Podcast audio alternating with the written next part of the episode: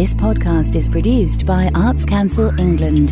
For more content like this, visit artscouncil.org.uk or soundcloud.com forward slash Arts Council England. Morning, everyone. Do you know, I never before had trouble standing on a stage. But after last night's unbelievably brilliant and inspiring lecture, I think I may have to go into therapy. I'm twitching. Anyway, um, it's lovely to see everybody. Um, thank you for coming. Welcome to Thessaloniki. Uh, the credit rating is tottering. Life is serious.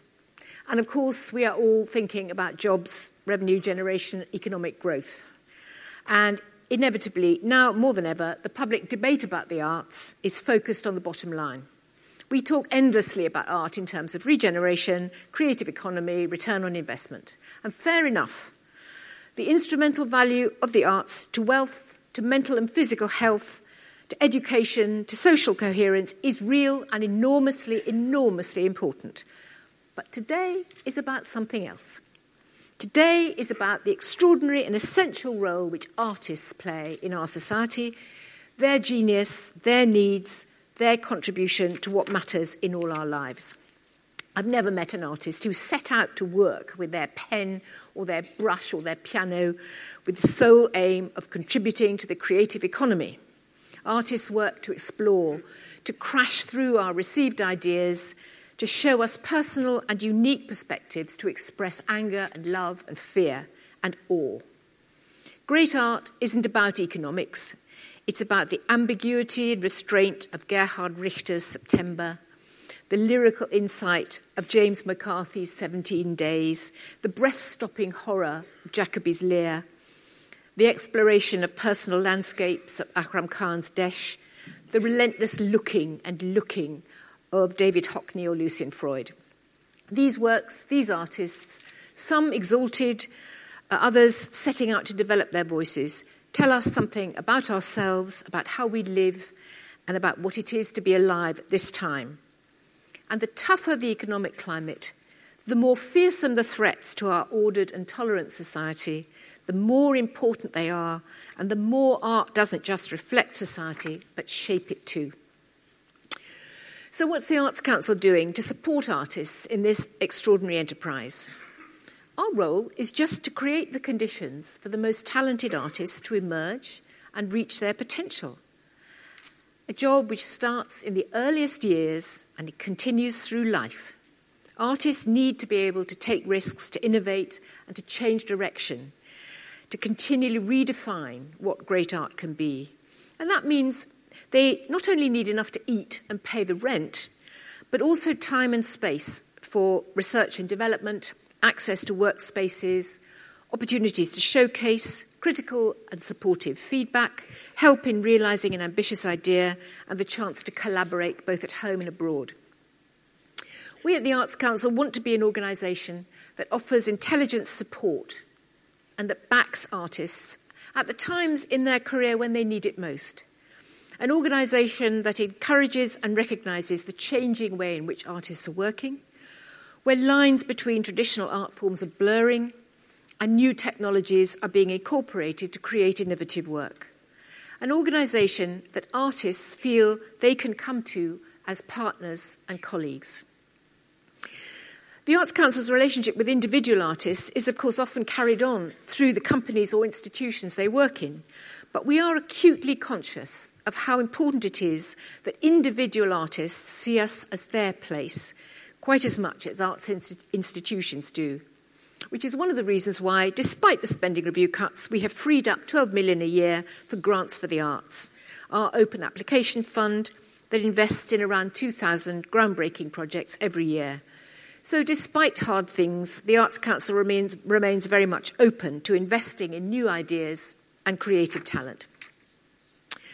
But helping talent to thrive isn't just about investing in individual artists, it's also about managing the legions of creative individuals that help great art to happen. That's why we also want to back the programmers, creative producers, curators, editors, and animateurs whose artistry brings work to the public in fresh and engaging ways. So while artists themselves will always be at the heart of our approach, we will support the networks and the infrastructure that discover and develop talent. And as we have to reduce our own expert staff, we're going to rely even more on those networks to supplement the work we can tackle directly. We need better networks between our funded organisations too, something we're going to be working on in the coming months. And incidentally, the Olympics have been a great boost here we need to be sure we don't waste that new spirit of cooperation which they've engendered. 2012, despite everything, does really feel like a year of the most tremendous opportunity for artists across the country. Later this year, of course, will be the greatest showcase of them all, the London Olympics. Our creative minds are already putting themselves at the heart of the Olympic celebrations, with outstanding projects taking shape all over the country from Anthony McCall's column in Merseyside to the Thames being transformed into a river of music. The Cultural Olympiad is going to show the world that there is no country that can compete with the restless innovation of British artists. And in the run up to the Olympics comes the project I feel most excited about because I believe it could be a real watershed in the way that culture and the arts develop in the rest of our lifetimes. Alan mentioned the space the new digital arts media service we're launching alongside the, the BBC in May. This is a real step into the unknown for the Arts Council and for artists. Of course, it's a huge risk, but fortune favours the brave, and without courage, there is no creativity. So we're plunging in, and so are artists and arts organisations all over the country. We've had an extraordinary response from people applying to have their work commissioned for this service. The work of shaping and commissioning is going at breakneck speed, but sadly not quite fast enough for me to tell you today who is going to be there on day one. You'll have to wait till next week when we'll be announcing the 60 or 70 projects that will be appearing on the space as we look to showcase the best of this country's art and culture in new ways. The space will, of course, open up completely new ways of distributing artists' work digitally. And today I'm delighted to announce another, very different initiative, which we hope will also help artists to broaden their physical and cultural horizons. In what is a new chapter in the relationship between the Arts Council and the British Council, we're launching the Artists International Development Fund, which is a three quarters of a million pound fund to support English artists to travel, explore, and collaborate internationally, developing markets and audiences overseas for their work. The fund will open for applications next month, and it responds to the evident and increasing insistence by artists that they need access to their peers, to audiences, and to influences from other places and other cultures. And the fund will, I hope, be a valuable help to artists to build on domestic success at crucial stages of their career. Life at the Arts Council, in day to day contact with artists, is an extraordinary experience. Mostly, it's just a joy and a privilege, night after night, day after day, to go out and see, hear, or read work of such exceptional range and richness that it truly does feel like a golden age, if one that feels slightly on the edge of the unknown. Now and then, artists being artists, there is the odd outbreak of behaviour which wouldn't be welcome at a vicarage tea party, but the overwhelming experience is of people who are risking their all in front of audiences every time they leave home, and who do it for tiny rewards and for the sheer love of their art. For the Arts Council, creative talent is where it all begins and ends. Supporting artists so you can thrive is central to everything we do. We are just a means to an end. And though we work hard to be the most effective means we can possibly be, we never forget which way round it works. Thank you.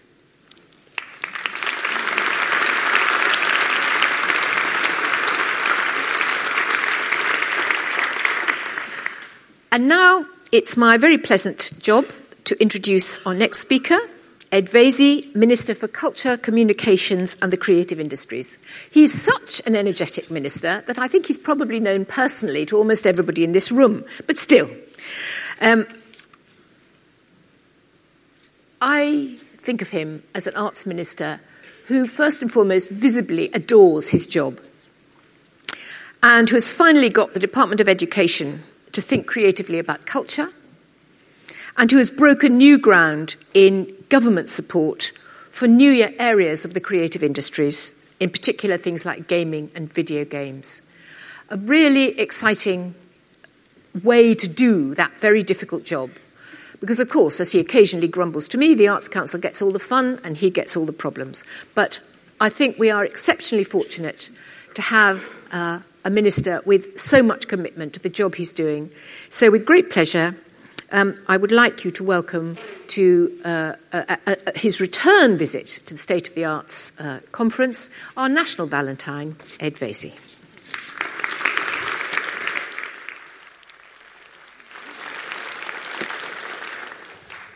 Thank you very much, Liz. I'm speechless.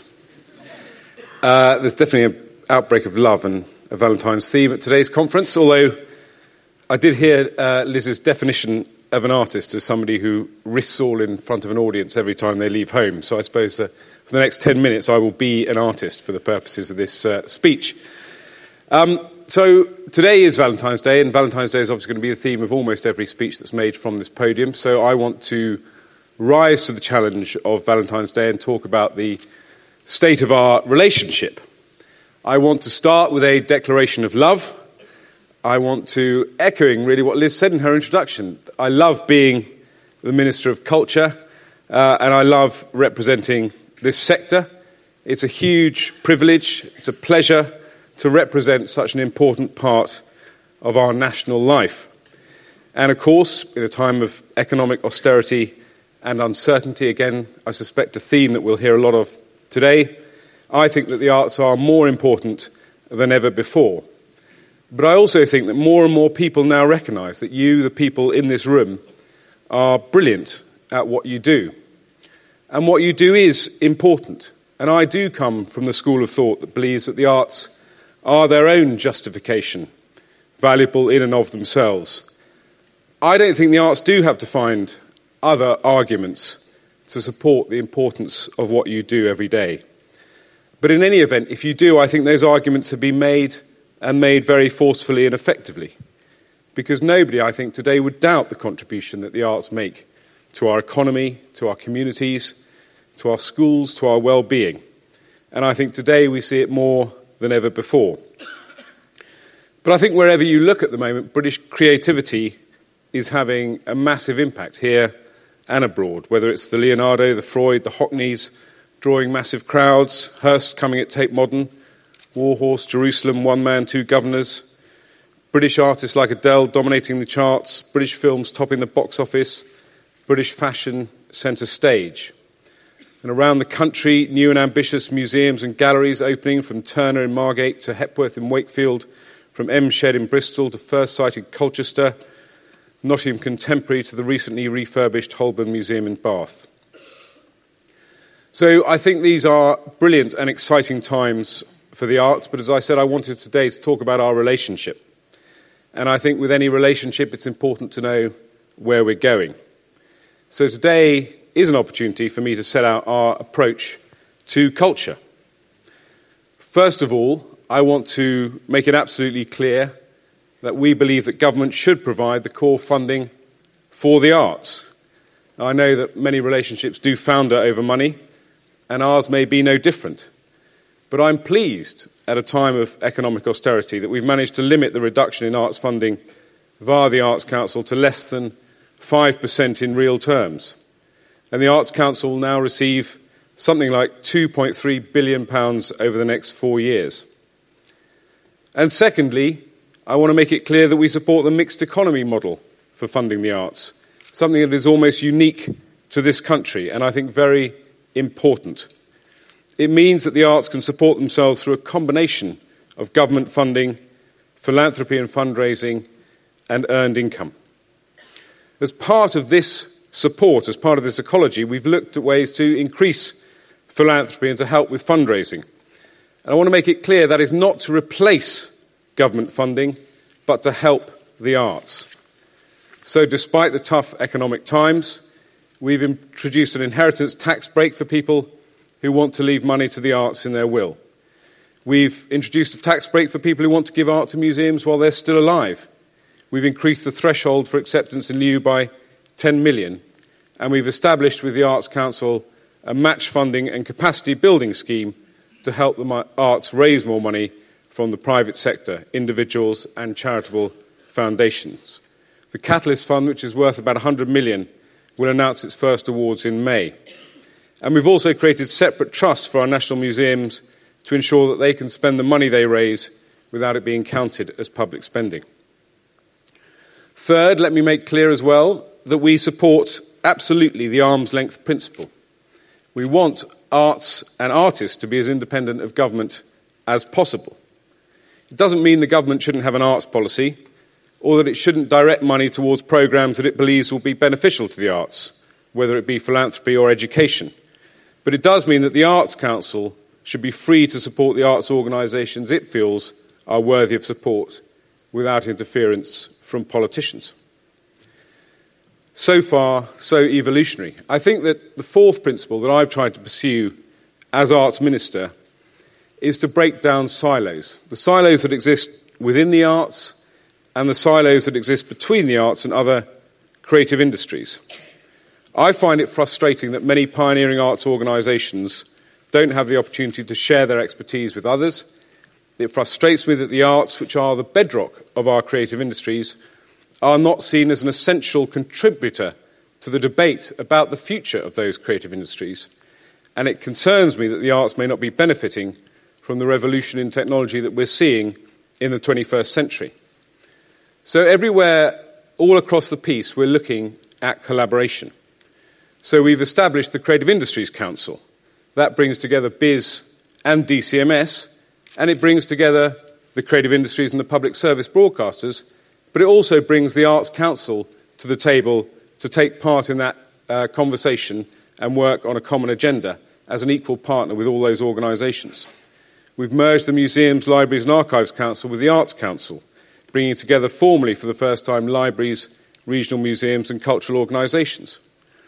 We've established a Creative Industries Funders Forum, again bringing together the Arts Council with Nesta, the Technology Strategy Board, which is not a name that sings out as an organisation that would have an interest in the arts, but it does.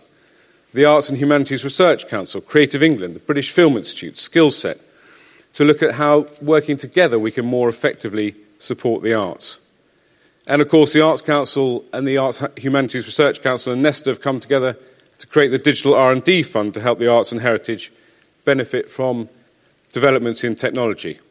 And as Alan and Liz have already talked about, the incredibly exciting collaboration between the Arts Council uh, and the BBC, which, by the way, I'm not taking credit for for that, just merely uh, an enthusiastic bystander, collaborating on the space, which some have described as the most significant cultural intervention in this country since the Arts Council itself was formed.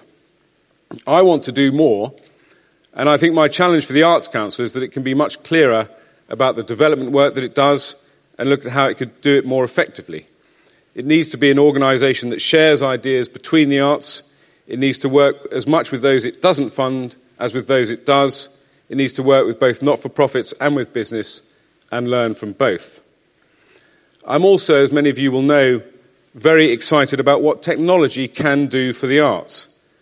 I think it provides an unprecedented opportunity to reach out to new audiences. I don't regard technology in sort of binary terms that somehow the future is going to be completely different from the past. I actually think that's nonsense. We're all going to still want to go to see live theatre, music, dance, or visit galleries and museums. But I do passionately believe that technology can enhance that experience by deepening it and enriching it, or by simply engaging with people who may not know what is happening very near to where they are.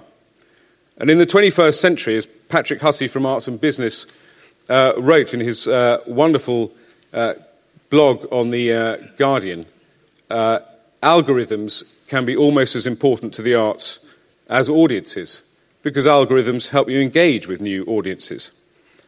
And also, I think the thing about technology is that it's about informality, it's about flattening hierarchies and removing barriers.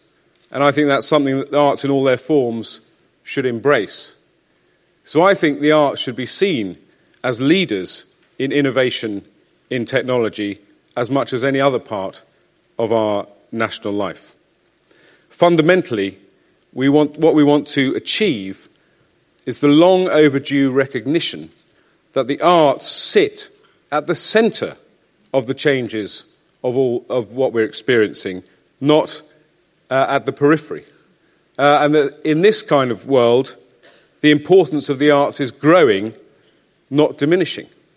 And I'm delighted that others are getting the message. I saw a speech by David Willetts, our science minister, last month, who said instead of just thinking about STEM, science, technology, engineering, and maths, we should add the arts so it becomes STEAM.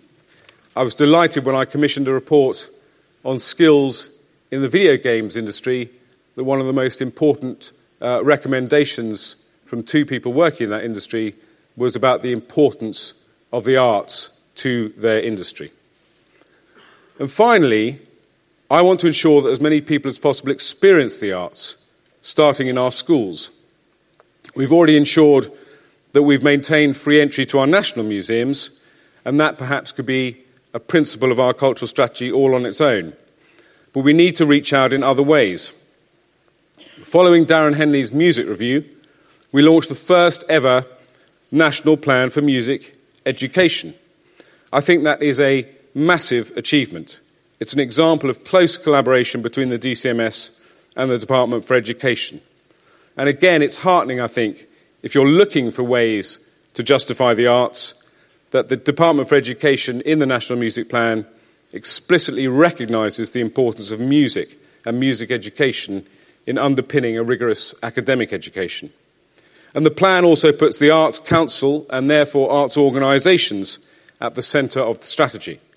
The Arts, it's the Arts Council that will be assessing the bids for funding in the next few months. And again, we're looking to break down barriers to see schools and local authority music services working with leading local, regional, and national music organisations to deliver a rich, varied, and full curriculum for school children.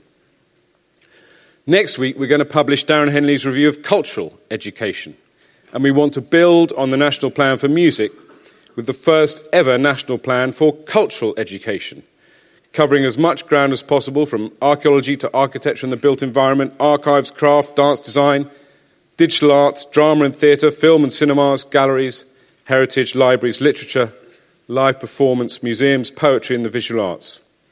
We want to work with arts organisations large and small and encourage them to play their part in providing children with varied cultural experience.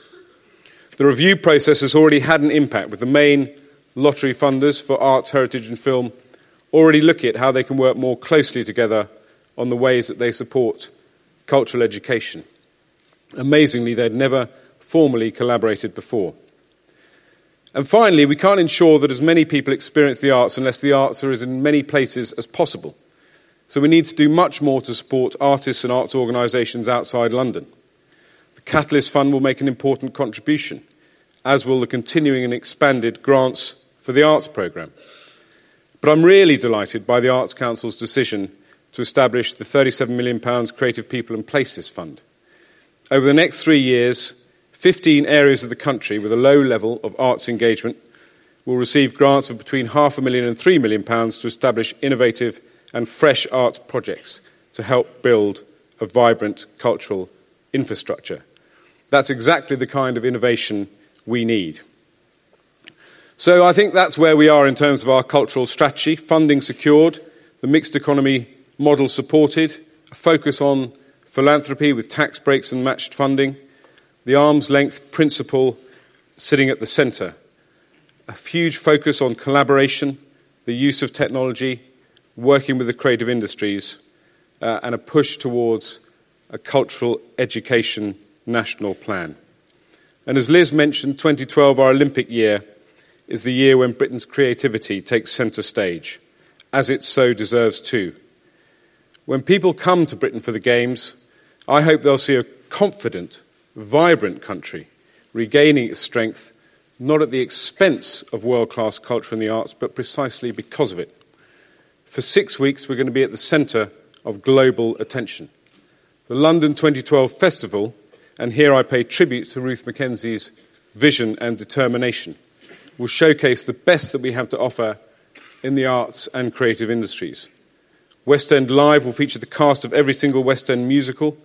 Gustavo Dudamel will perform with the Children of Stirling, and Land of Giants, the largest outdoor arts event ever seen in Northern Ireland, will be, will be performed on the Titanic Slipway in Belfast. And that's not to mention the likes of the UK premiere of Wynton Marsalis's Swing Symphony, conducted by Sir Simon Rattle, or an epic new choral work from composer Jonathan Harvey to be performed by the City of Birmingham Symphony Orchestra, and a major exhibition of contemporary West African art in Manchester. I hope you'll agree with me that there is a huge amount to look forward to. And I'm sorry that a speech like this can never really avoid jargon or the mundane prose of policy. But we should never forget that at the heart of everything we do is the artist, support for artists, and freedom for artists. As John F. Kennedy so memorably said when speaking about the poet Robert Frost, the artist is the last champion of the individual mind and sensibility against an intrusive society and an officious state. The artist's fidelity strengthens the fibre of our national life. I see little of more importance to the future of our country and our civilization than full recognition of the place of the artist. And I say amen to that. Thank you very much. This podcast is produced by Arts Council England. For more content like this, visit artscouncil.org.uk or soundcloud.com forward slash Arts Council England.